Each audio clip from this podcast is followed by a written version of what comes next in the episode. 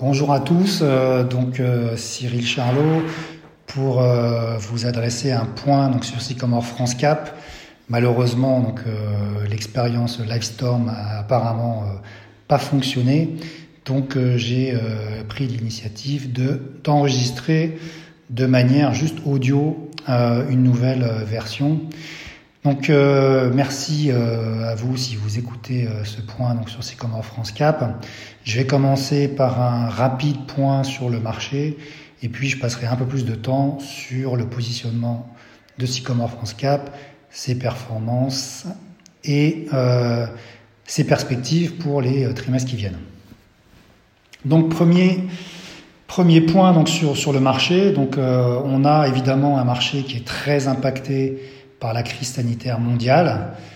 Euh, Aujourd'hui, euh, de nombreux pays ont adopté une stratégie de confinement, ce qui fait qu'on a à peu près euh, la moitié de la planète, plus de 4 milliards d'individus qui sont confinés et qui ne peuvent donc pas travailler dans des conditions normales. Donc c'est un, un, blocage de l'offre qui va entraîner une récession très importante en 2020, autour de 7% pour l'Europe ou la zone euro, et à peu près moins 3% euh, au niveau mondial, car certains pays émergents sont attendus en légère croissance et pourraient compenser euh, la forte récession observée dans les pays développés. Euh, cette récession entraînera bien évidemment des baisses de bénéfices par action assez importantes en Europe, le consensus aujourd'hui est à moins 15%. Nous pensons que c'est beaucoup trop prudent. Euh, aujourd'hui, on a commencé à faire le travail euh, sur pas mal des entreprises qu'on suit et on arrive plutôt sur des BPA en moyenne qui sont en baisse de 30%, voire plus. Euh, le consensus, lui, en plus d'être plus prudent que nous sur 2020, croit à un retour à la normale en 2021, donc un scénario de reprise en V, auquel nous n'adhérons pas aujourd'hui.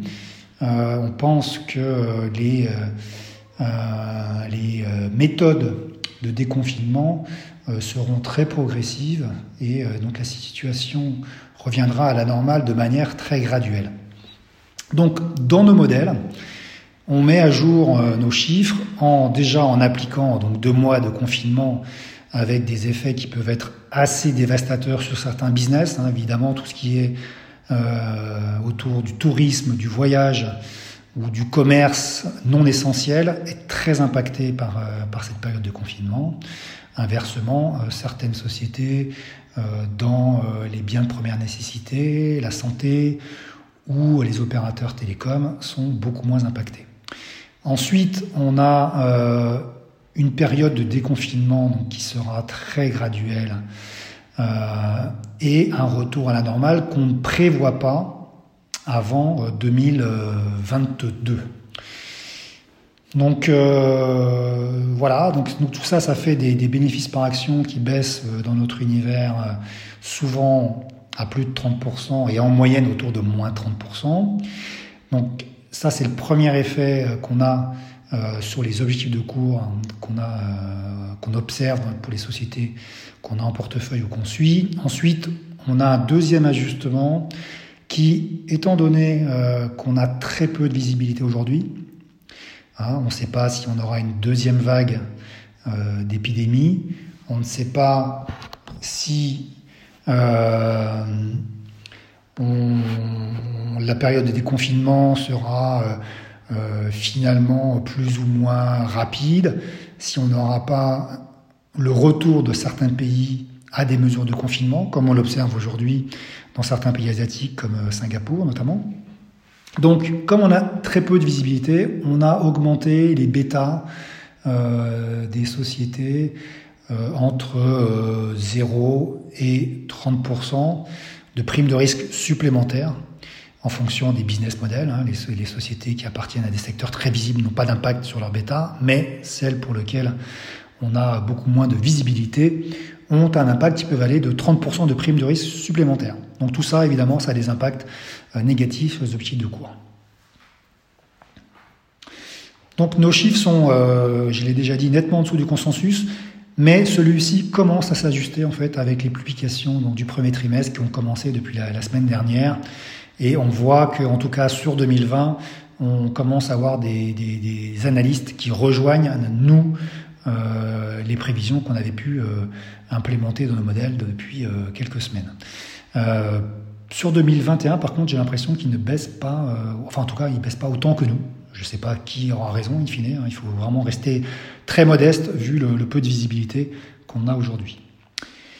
Donc tout ça, évidemment, a entraîné une baisse des marchés très importante. Hein. Euh, entre le point haut et le point bas, c'était plus de 35%, quasiment 40%. Aujourd'hui, on doit être à peu près à moins 25%. Il y a eu donc en fait une première baisse très violente avec euh, des mises en place en fait de shorts par certains fonds qui avaient été assez importantes entre la mi-janvier et euh, la fin février, à peu près pour 500 milliards d'euros euh, de mise en place de, de, de shorts. Euh, et donc dans le rebond qu'on connaît depuis à peu près le 20 mars, euh, dans des volumes qui aujourd'hui sont assez faibles. Hein. Hier c'était à peu près 3 milliards d'euros sur le CAC. Euh, une journée normale, c'est plutôt 5, 6.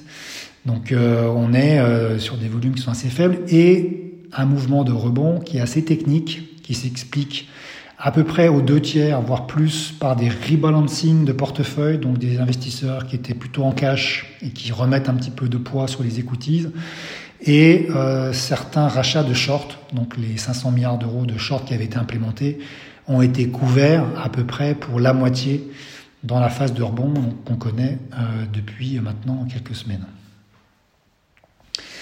Donc euh, voilà un peu sur, euh, sur le point marché. Peut-être pour terminer sur le point marché, on a comme observé depuis deux ans, deux ou trois ans, et même sur plus longue période, à nouveau un marché qui se met en mode sécurité, liquidité. Donc on recherche vraiment les sociétés un peu valeur refuge, donc les blue chips qualité croissance.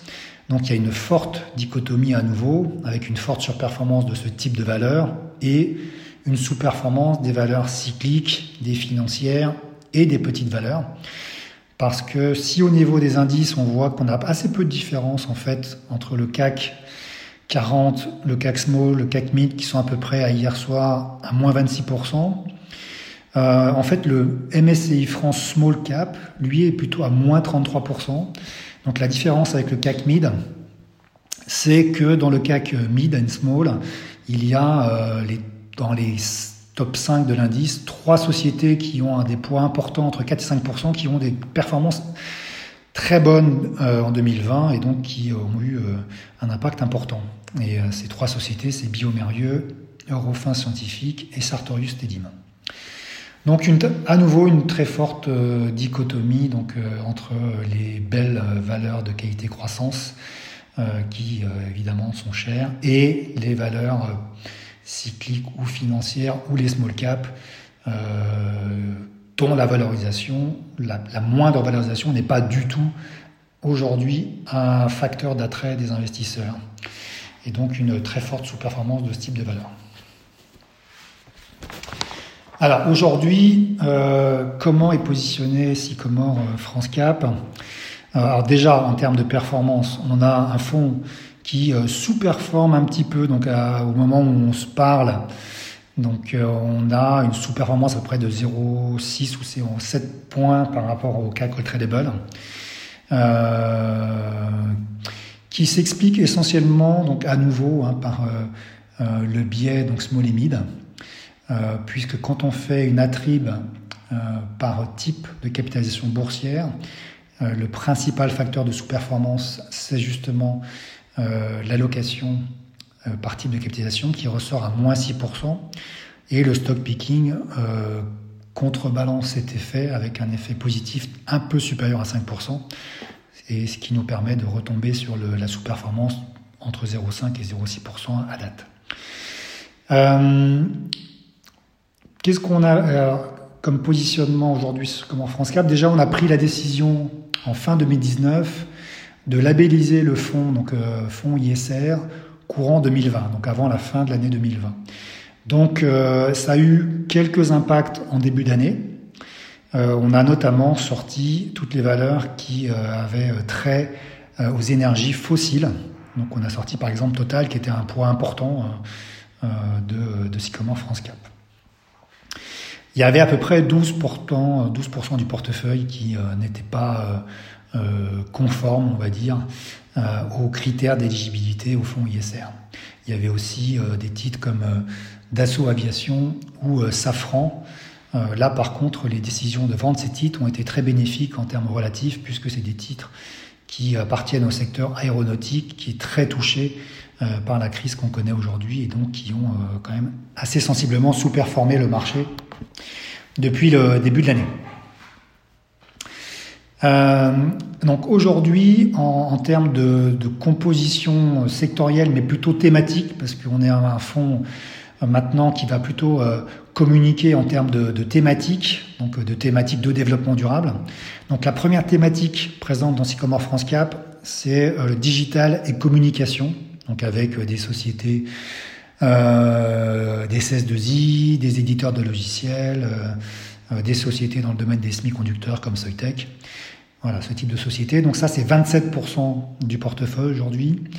La deuxième thématique, c'est protection et santé, à 25% du portefeuille. Donc protection et santé, c'est évidemment la santé, qui est un, point important de ces 25%, mais aussi tout ce qui est épargne, euh, banque et assurance. Euh, pour un moindre poids euh, par rapport à la santé dans les 25% qu'on vient d'évoquer. Troisième thématique euh, dans, le, dans le fond, donc la transition énergétique, qui fait aujourd'hui 16% du portefeuille. Là, on retrouve des titres comme Schneider Electric, comme Rexel dans la distribution électrique, comme deux producteurs d'énergie renouvelable que sont Voltalia et Neoen ou euh, Engie qui est en train de vraiment euh, euh, balancer son portefeuille d'activité vers tout ce qui est renouvelable. Quatrième thématique, donc une thématique qu'on a appelée nutrition et bien-être, qui fait à peu près 11% du portefeuille. Donc là, on retrouve des titres comme Danone, par exemple. Et une thématique qui fait à peu près 5% du portefeuille, qui s'appelle Gestion euh, durable et de ressources. Et là, on retrouve des titres comme Veolia Environnement, euh, qui euh, représente à peu près 2%, 2,5% du portefeuille aujourd'hui. Et en fait, la dernière thématique, c'est ce qu'on a appelé Leader Spice. Donc, c'est des sociétés qu'on n'arrive pas forcément à classer dans les thématiques que je viens de mentionner et qui ont en fait des notes Spice soit A, soit A+, donc euh, dans les meilleurs de l'univers euh, d'investissement. Donc voici pour la, composition euh, thématique du portefeuille. En termes de composition par type de capitalisation, on reste sur un fonds qui est très balancé. Hein. Les capis au-dessus de, 7 milliards d'euros, donc les large caps, représentent à peu près 43% du portefeuille.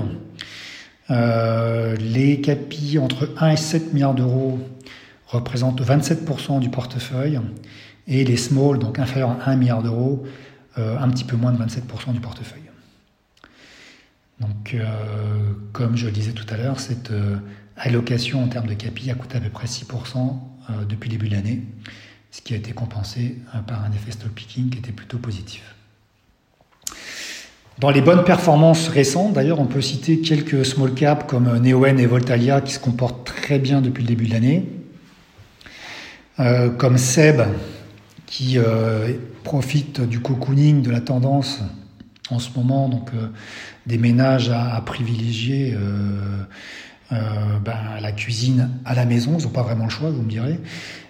et puis, on retrouve aussi Chargeur qui après avoir quasiment perdu 50% de sa valeur entre le début de l'année et euh, fin mars, euh, en quasiment 10 jours, a, quasiment vu sa valeur à nouveau doubler, enfin à nouveau, à retrouver les niveaux début d'année, mais quand on perd 50%, il faut pour les retrouver gagner 100%.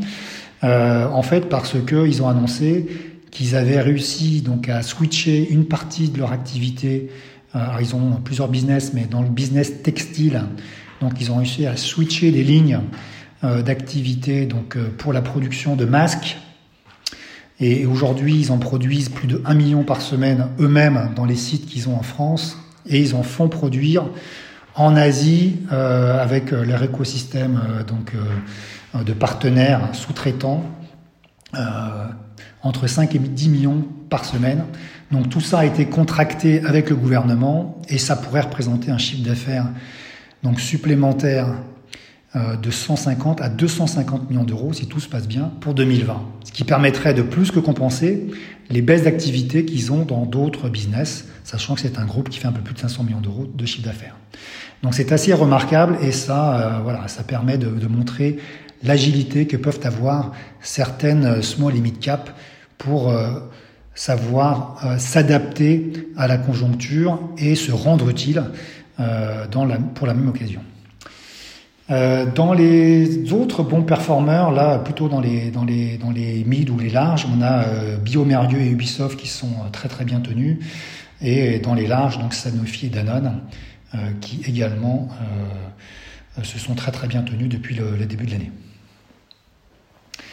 Dans, dans les euh, contributeurs négatifs, parce qu'il faut quand même euh, parler de ce qui a moins bien marché, donc on a euh, des sociétés comme Maison du Monde et Fnac hein, dans, la, distribution, qui, évidemment ont vu l'ensemble de leur parc de magasins fermé depuis maintenant le 16 mars. ensuite, on retrouve des sociétés financières comme AXA ou BNP dans les plus mauvais contributeurs. Euh, des sociétés qui sont exposées à l'automobile comme FFP euh, et Burel. Donc Burel, c'est euh, la holding qui détient la majorité de Plastic Omnium. Il faut savoir que Burel a quand même, enfin Plastic Omnium a connu un premier trimestre qui était remarquable en termes de résilience, avec un chiffre d'affaires qui était en contraction de seulement 4%, quand la production automobile mondiale était en baisse de 24%. C'est donc une surperformance de 20% par rapport au marché, ce qui montre vraiment la qualité euh, de la gestion et le bon positionnement en termes de produits de cette société. Et euh, de manière un peu plus étonnante, on peut aussi trouver dans ces mauvais contributeurs, euh, des contributeurs négatifs, Corian Medica dans le domaine de la santé, qui a pâti en fait du mauvais buzz euh, que, euh, qui, est, qui, est, lié en fait au décès qu'on observe au sein des EHPAD. On a connu depuis le début de la crise donc un peu plus de 20 000 décès en France et plus de 40% de ces décès ont lieu dans les EHPAD, donc les maisons de retraite, un peu plus de 8 000 décès, sachant que ce 8 000 est à rapporter à un chiffre euh, qui est de 600 000 patients en France dans les maisons de retraite. Donc c'est un peu plus de 1%. Donc si on voulait, entre guillemets, être cynique, on peut dire que l'impact sur le chiffre d'affaires sera très modéré. Mais bon, en termes de bad buzz, c'est euh, évidemment euh, très regrettable. Et le titre a donc perdu euh, plus de 35% de sa valeur depuis le début de l'année. C'est un titre qu'on avait un peu allégé, donc c'était une position qui était importante à à peu près à 4,5 du portefeuille. Ça a été ramené à peu près à 3% aujourd'hui. Voilà, on a donc opéré quand même pas mal de mouvements depuis le début de l'année entre ceux que j'ai évoqué tout à l'heure pour repositionner le portefeuille en vue de l'éligibilité euh, pour le label ISR, et puis des mouvements un peu plus euh, tactiques pour repositionner le portefeuille suivant trois critères. Premier critère, donc avoir des entreprises dont le business model est résilient par rapport à cette crise, donc, donc des, des, business models qui ne seront pas structurellement abîmés par cette crise, donc dans les exemples de business models qui vont être abîmés, je pense qu'on peut citer euh, tout ce qui a, trait au transport, euh, donc euh, le transport aérien, l'hôtellerie et le tourisme. Donc ça, je pense que ça mettra pas mal de temps avant de retrouver une situation normale. dans les business qui ne sont pas structurellement abîmés, on l'a déjà évoqué, donc tout ce qui est bien essentiel, opérateur télécom, santé. Deuxième critère donc pour choisir euh, nos investissements, donc la situation de liquidité. Donc là, on regarde vraiment quel est le cash disponible dans les bilans des entreprises. Et enfin, troisième exemple, l'asymétrie qu'il peut y avoir entre la baisse du cours de bourse, donc depuis les points hauts ou depuis le début de l'année, et la révision des bénéfices par action observés pour 2021. pas pour 2020 parce qu'on considère que 2020 ça va être vraiment une année exceptionnelle. Euh, et donc on se réfère à une année 2021 qui ne sera pas une année de retour à la normale, mais une année on va dire intermédiaire. Donc si je prends deux exemples, euh, je vais prendre Hermès, donc euh, deux exemples en fait où les entreprises ont des révisions à peu près similaires de bénéfices, hein, à peu près moins 20% pour chacune d'entre elles. Donc Hermès d'un côté, bénéfice par action 2021, on a révisé à la baisse de 20%, euh, et le cours de bourse n'est en baisse que de 6% depuis son point haut.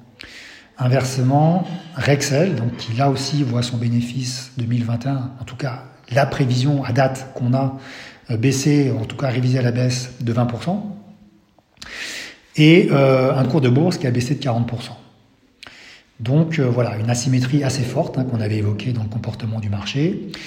Et Rexel, pour continuer sur ce cas qu'on a renforcé dans, France Cap récemment, situation de liquidité assez favorable, plus de 1 milliard de cash au bilan, qui permettrait au groupe de traverser une période de confinement qui se prolongerait quasiment à 9, voire plus, enfin 9 mois, euh, entre 9 et 12 mois. Euh, et euh, un business model dont on pense qui ne sera pas structurellement cassé par la crise.